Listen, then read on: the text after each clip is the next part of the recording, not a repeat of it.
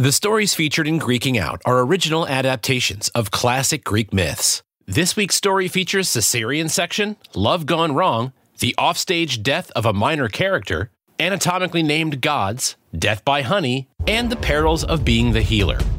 Greeking out the greatest stories in history.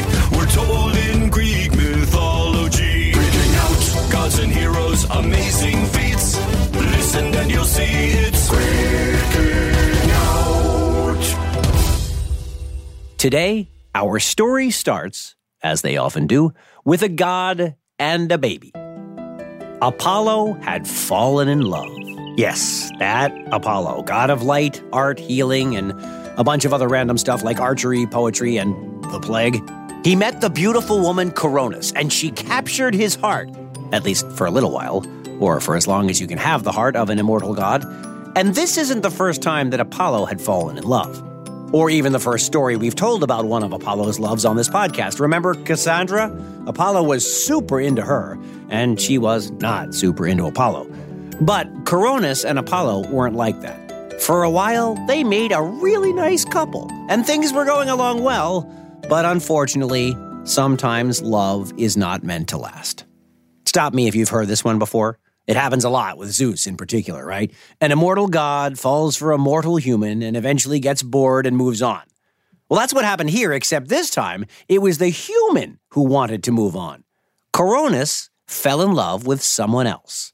His name was Ischys, and we don't actually know that much about him, probably because he didn't live very long.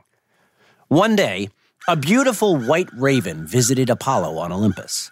This bird had the unfortunate job of telling Apollo that he had seen Apollo's lady with another man.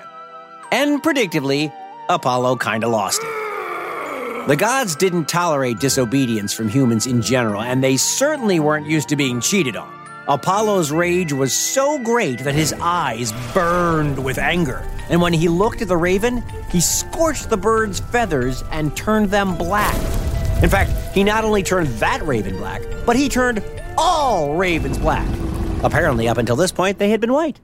In biology, Corvidae is the name of a family of birds that include crows, magpies, and of course, ravens. After altering the genetic makeup of every raven on the planet, Apollo stormed off in a rage and immediately went to find this Ischys guy.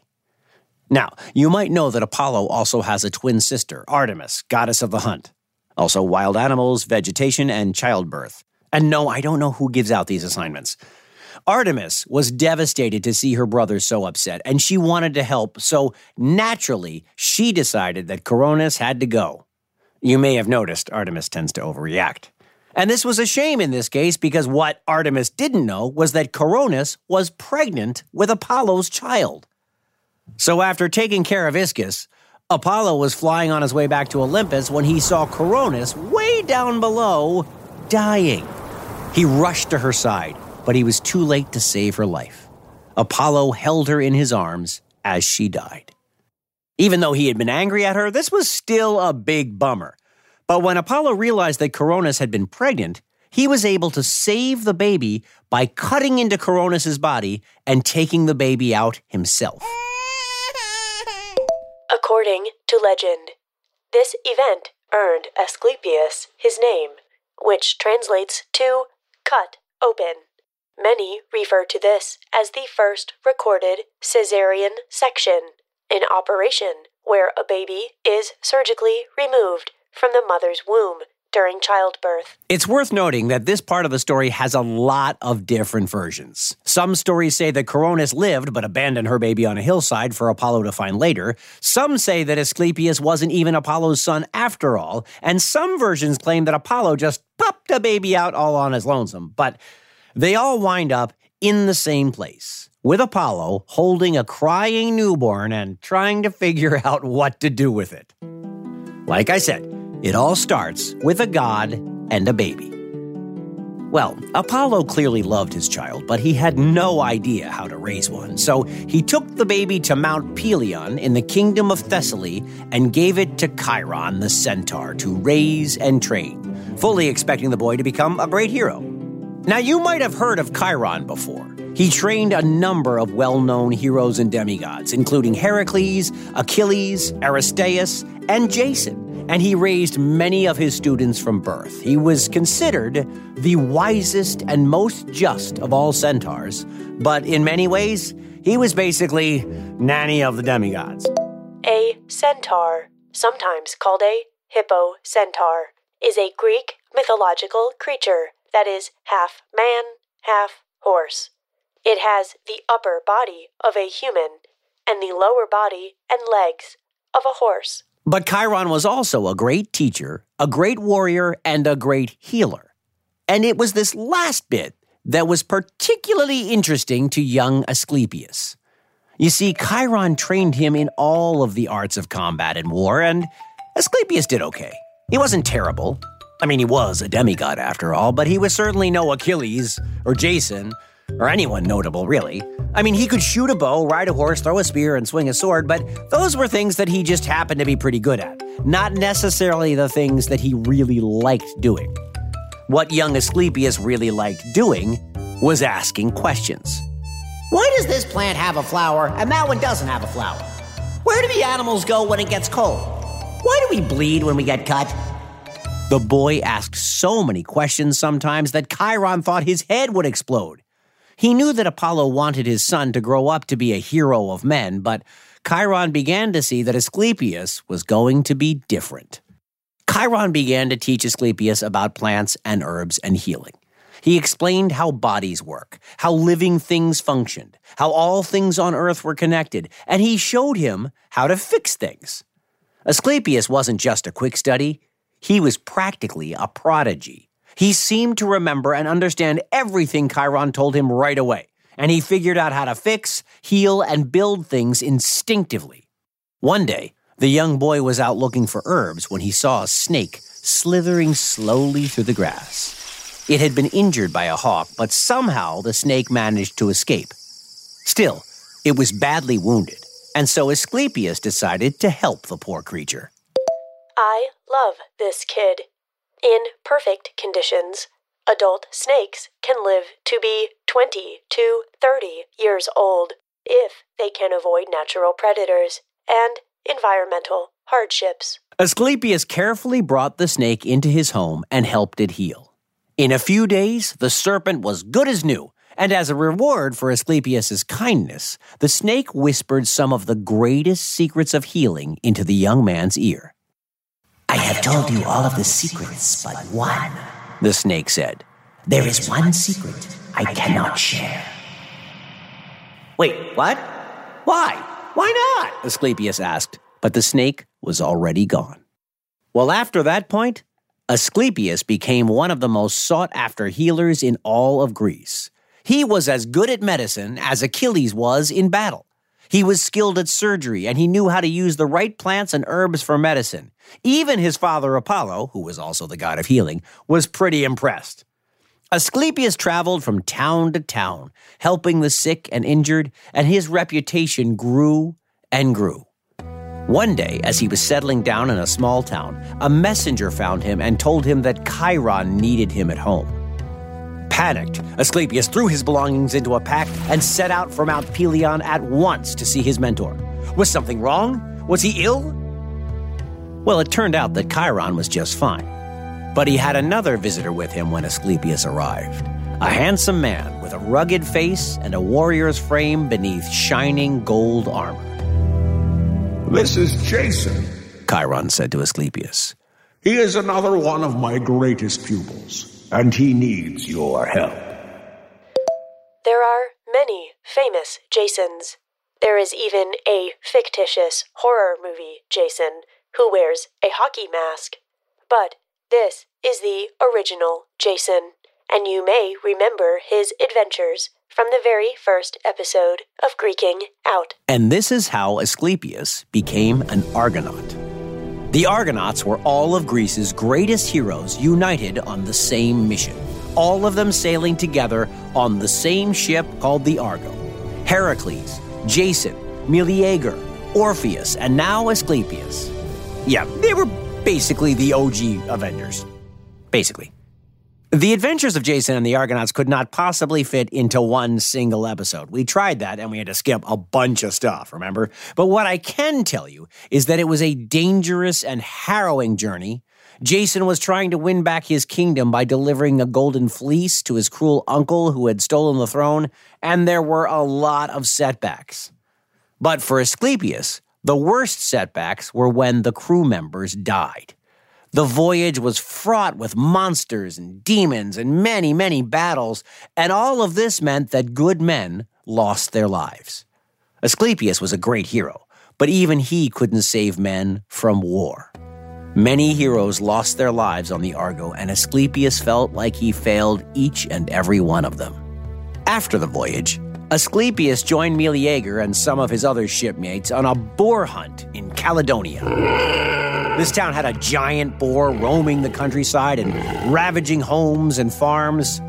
During the hunt, Meleager was gravely wounded by the beast, and again, Asclepius could not save one of his friends from death.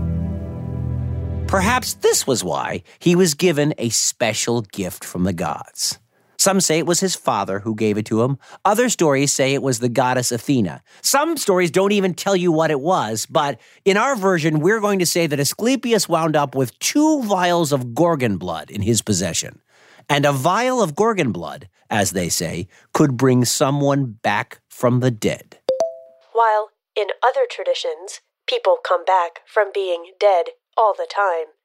In Greek mythology, it does not happen a lot. Yeah, if you think about it, when someone gets killed, even the gods can't bring them back. They just make them into stars or plants or whatever. Orpheus tries to bring back his wife Eurydice but fails, and Sisyphus gets locked into Tartarus for trying to escape death.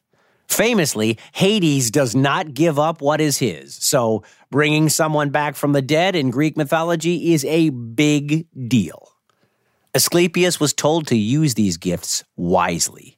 There would still be people he could not save, but now he had a special way to do the impossible. And when the time was right, he would use it.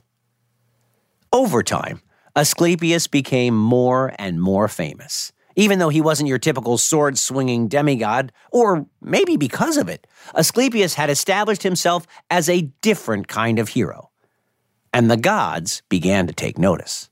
Some of them were even a little scared of him they weren't worried that he would challenge them on Olympus or anything, but the fact that he seemed to be able to outwit death was a little concerning, particularly to Hades, god of the underworld.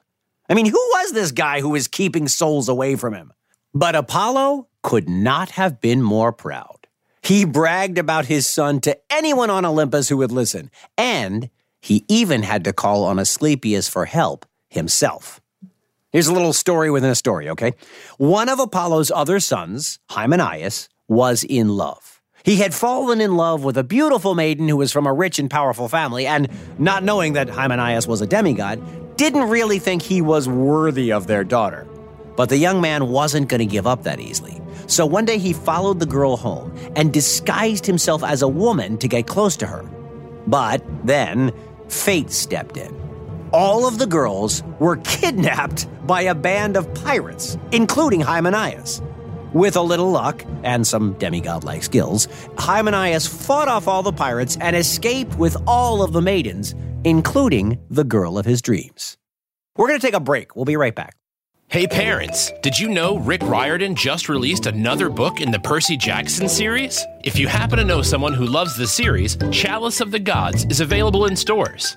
After saving the world multiple times, Percy Jackson is hoping to have a normal senior year. Unfortunately, the gods aren't quite done with him. Percy will have to fulfill three quests in order to get the necessary three letters of recommendation from Mount Olympus for college. Check back in with your favorite characters in Chalice of the Gods by Rick Riordan, available wherever books are sold. Okay, we're back. Uh, where were we? Uh, Hymenaeus, right? He had fought off all the pirates, escaped with all of the maidens, including the girl of his dreams, who he was able to marry and live happily ever after with. Or at least he, he would have done that, except, well, again, fate stepped in and had other plans.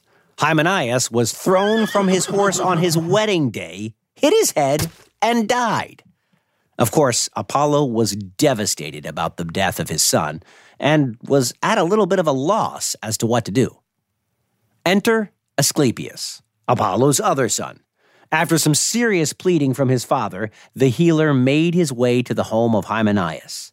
Needless to say, everyone was devastated.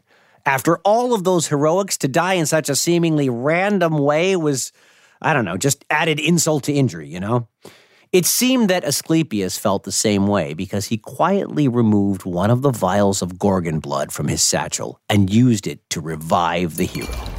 The entire wedding party was overjoyed. Never had there been such a joyous celebration. In fact, it was such a party that Hymenaeus was named the god of weddings. This is an old Athenian legend, but there are many versions of the story of Hymenaeus, also called Hymen. He is even said to have sung the bridal hymn at the wedding of Dionysus and Ariadne. A few years later, it was Artemis who needed the help of Asclepius and got him involved in a bit of nastiness and jealousy among the gods. Hippolytus was the son of the great hero Theseus. He was smart, handsome, and an avid hunter and sportsman, but he wasn't much of a romantic. He pledged himself to the goddess Artemis exclusively and was seemingly so opposed to love and romance that he actually refused to honor Aphrodite, the goddess of love, at all. Well, this turned out to be a bad idea. Aphrodite was so offended that she cursed Phaedra, Hippolytus's stepmother, to fall in love with him. This led to a chain of events so complicated that they actually wrote plays about it. The Greek tragedy Hippolytus was written by the famous playwright Euripides in 428 BCE. He entered the performance in a competition in Athens, and it won first prize. Phaedra was written by the Roman playwright Seneca in 54 CE. The whole mess wound up with Theseus getting Poseidon to terrify the horses that were pulling his son's chariot, causing it to crash and make the young man die. Once again, a god came to Asclepius and asked him for help. But this time, it was Artemis herself. I'm not sure how you refuse a god in this situation, especially one who is technically your aunt, but what choice did he have? Asclepius saw the man's injuries after the accident and knew that he had no choice but to use the other bottle of Gorgon blood. In no time, Hippolytus was revived. But obviously, he was pretty upset. Artemis explained the situation to both Hippolytus and Theseus, but the young man decided he needed to leave forever. Some believe that he went to Italy and founded a new kingdom there. This is not how the play ends. It is a tragedy, so it ends with Hippolytus's death, although he does have a religious order established in his honor, so his name lives on. Well, after this, Asclepius was the subject of great scrutiny on Mount Olympus. Both Hades and Aphrodite had him on their naughty list, but Apollo was quick to point out that the healer had already used both vials of Gorgon blood. What more could he do? As it turns out, he could do quite a lot. The travels of Asclepius eventually led him to Crete, which was famously ruled by King Minos and his wife, Queen Pasiphae. Yes, they were the parents of the famous Minotaur, but that is a whole different story. Minos and Pasiphae had a young son named Glaucus, and one day he just vanished.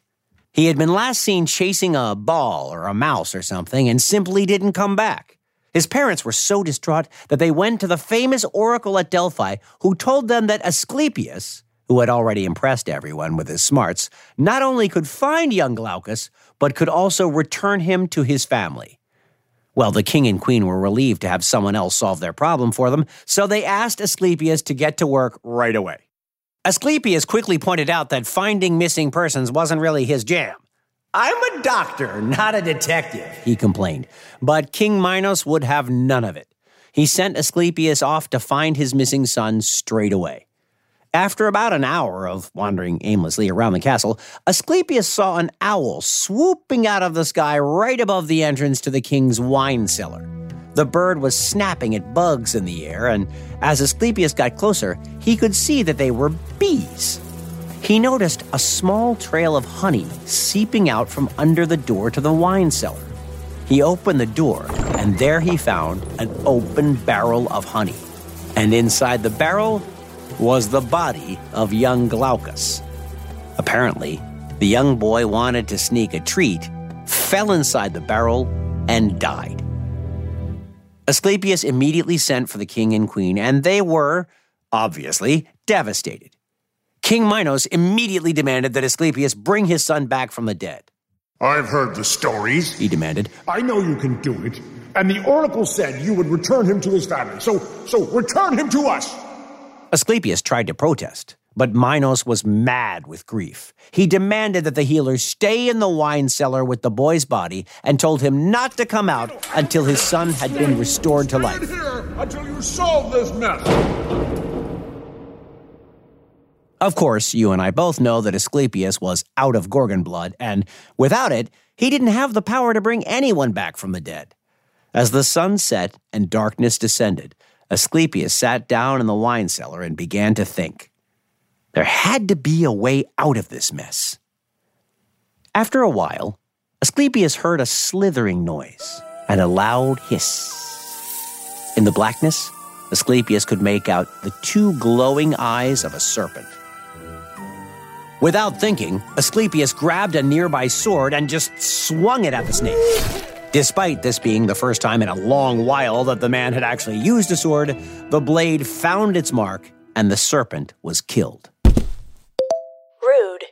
After all that snakes have done for him. Well, to Asclepius's credit, he felt bad about this almost immediately, especially when he heard the hissing of another serpent. It was almost dawn, and the healer saw the new serpent look at the body of its dead partner. Immediately, the snake slithered away and then returned moments later with a strange looking plant. It gave the herb to the dead snake, and slowly that serpent began to revive itself. Asclepius knew he'd seen something amazing.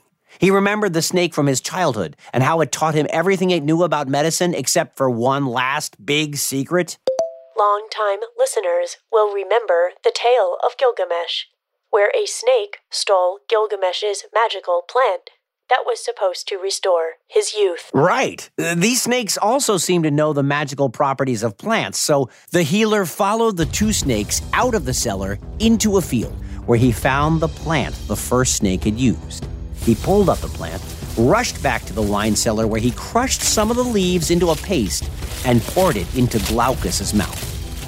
In moments, the boy began to stir, and soon he was fully alive again, calling for his mother and father. this should be a happy ending, right? Well, not for our friend Asclepius. This was the final straw for Zeus and company. Immortality was a gift meant for the gods and the gods alone. Human beings were mortal and meant to stay mortal. Apollo begged Zeus to reconsider, but the king of the gods was determined. There was no Gorgon blood this time. Asclepius had found a way to bring the dead back to life, and that could not go unpunished. And this is why, despite saving countless lives and healing more sick and wounded than an army of normal healers, Asclepius was struck down by Zeus's thunderbolt with no hope of coming back. As a way to acknowledge the heroic deeds of Asclepius, it is said that Zeus immortalized him in the stars in the Ophiuchus constellation, which means serpent bearer in Greek. This was basically a compromise that no one was happy with. The gods didn't get to make the mortal they hate suffer, the mortal world lost a great healer, and Apollo lost one of his sons. But even to this day, snakes are still a symbol of medicine because of their association with Asclepius. Many medical associations will have snakes as part of their sign or their crest, and the staff with the snake wrapped around it remains a prominent symbol of medicine in the contemporary world. It's actually the logo for the World Health Organization. Because snakes are great. Right. Because snakes are great, of course. Thanks for listening. We have another podcast party coming up next episode, so stay tuned. Listen and you'll see it's out. National Geographic Kids Greeking Out is written by Gillian Hughes and Kenny Curtis, and hosted by Kenny Curtis, with Tori Kerr as the Oracle of Wi Fi. Audio production and sound design by Scotty Beam, and our theme song was composed by Parry Gripp. Dr. Adria Haluska is our subject matter expert. Emily Burkett, Lori Boda, and Juliana Schiavo are our producers, and Emily Everhart is our senior producer.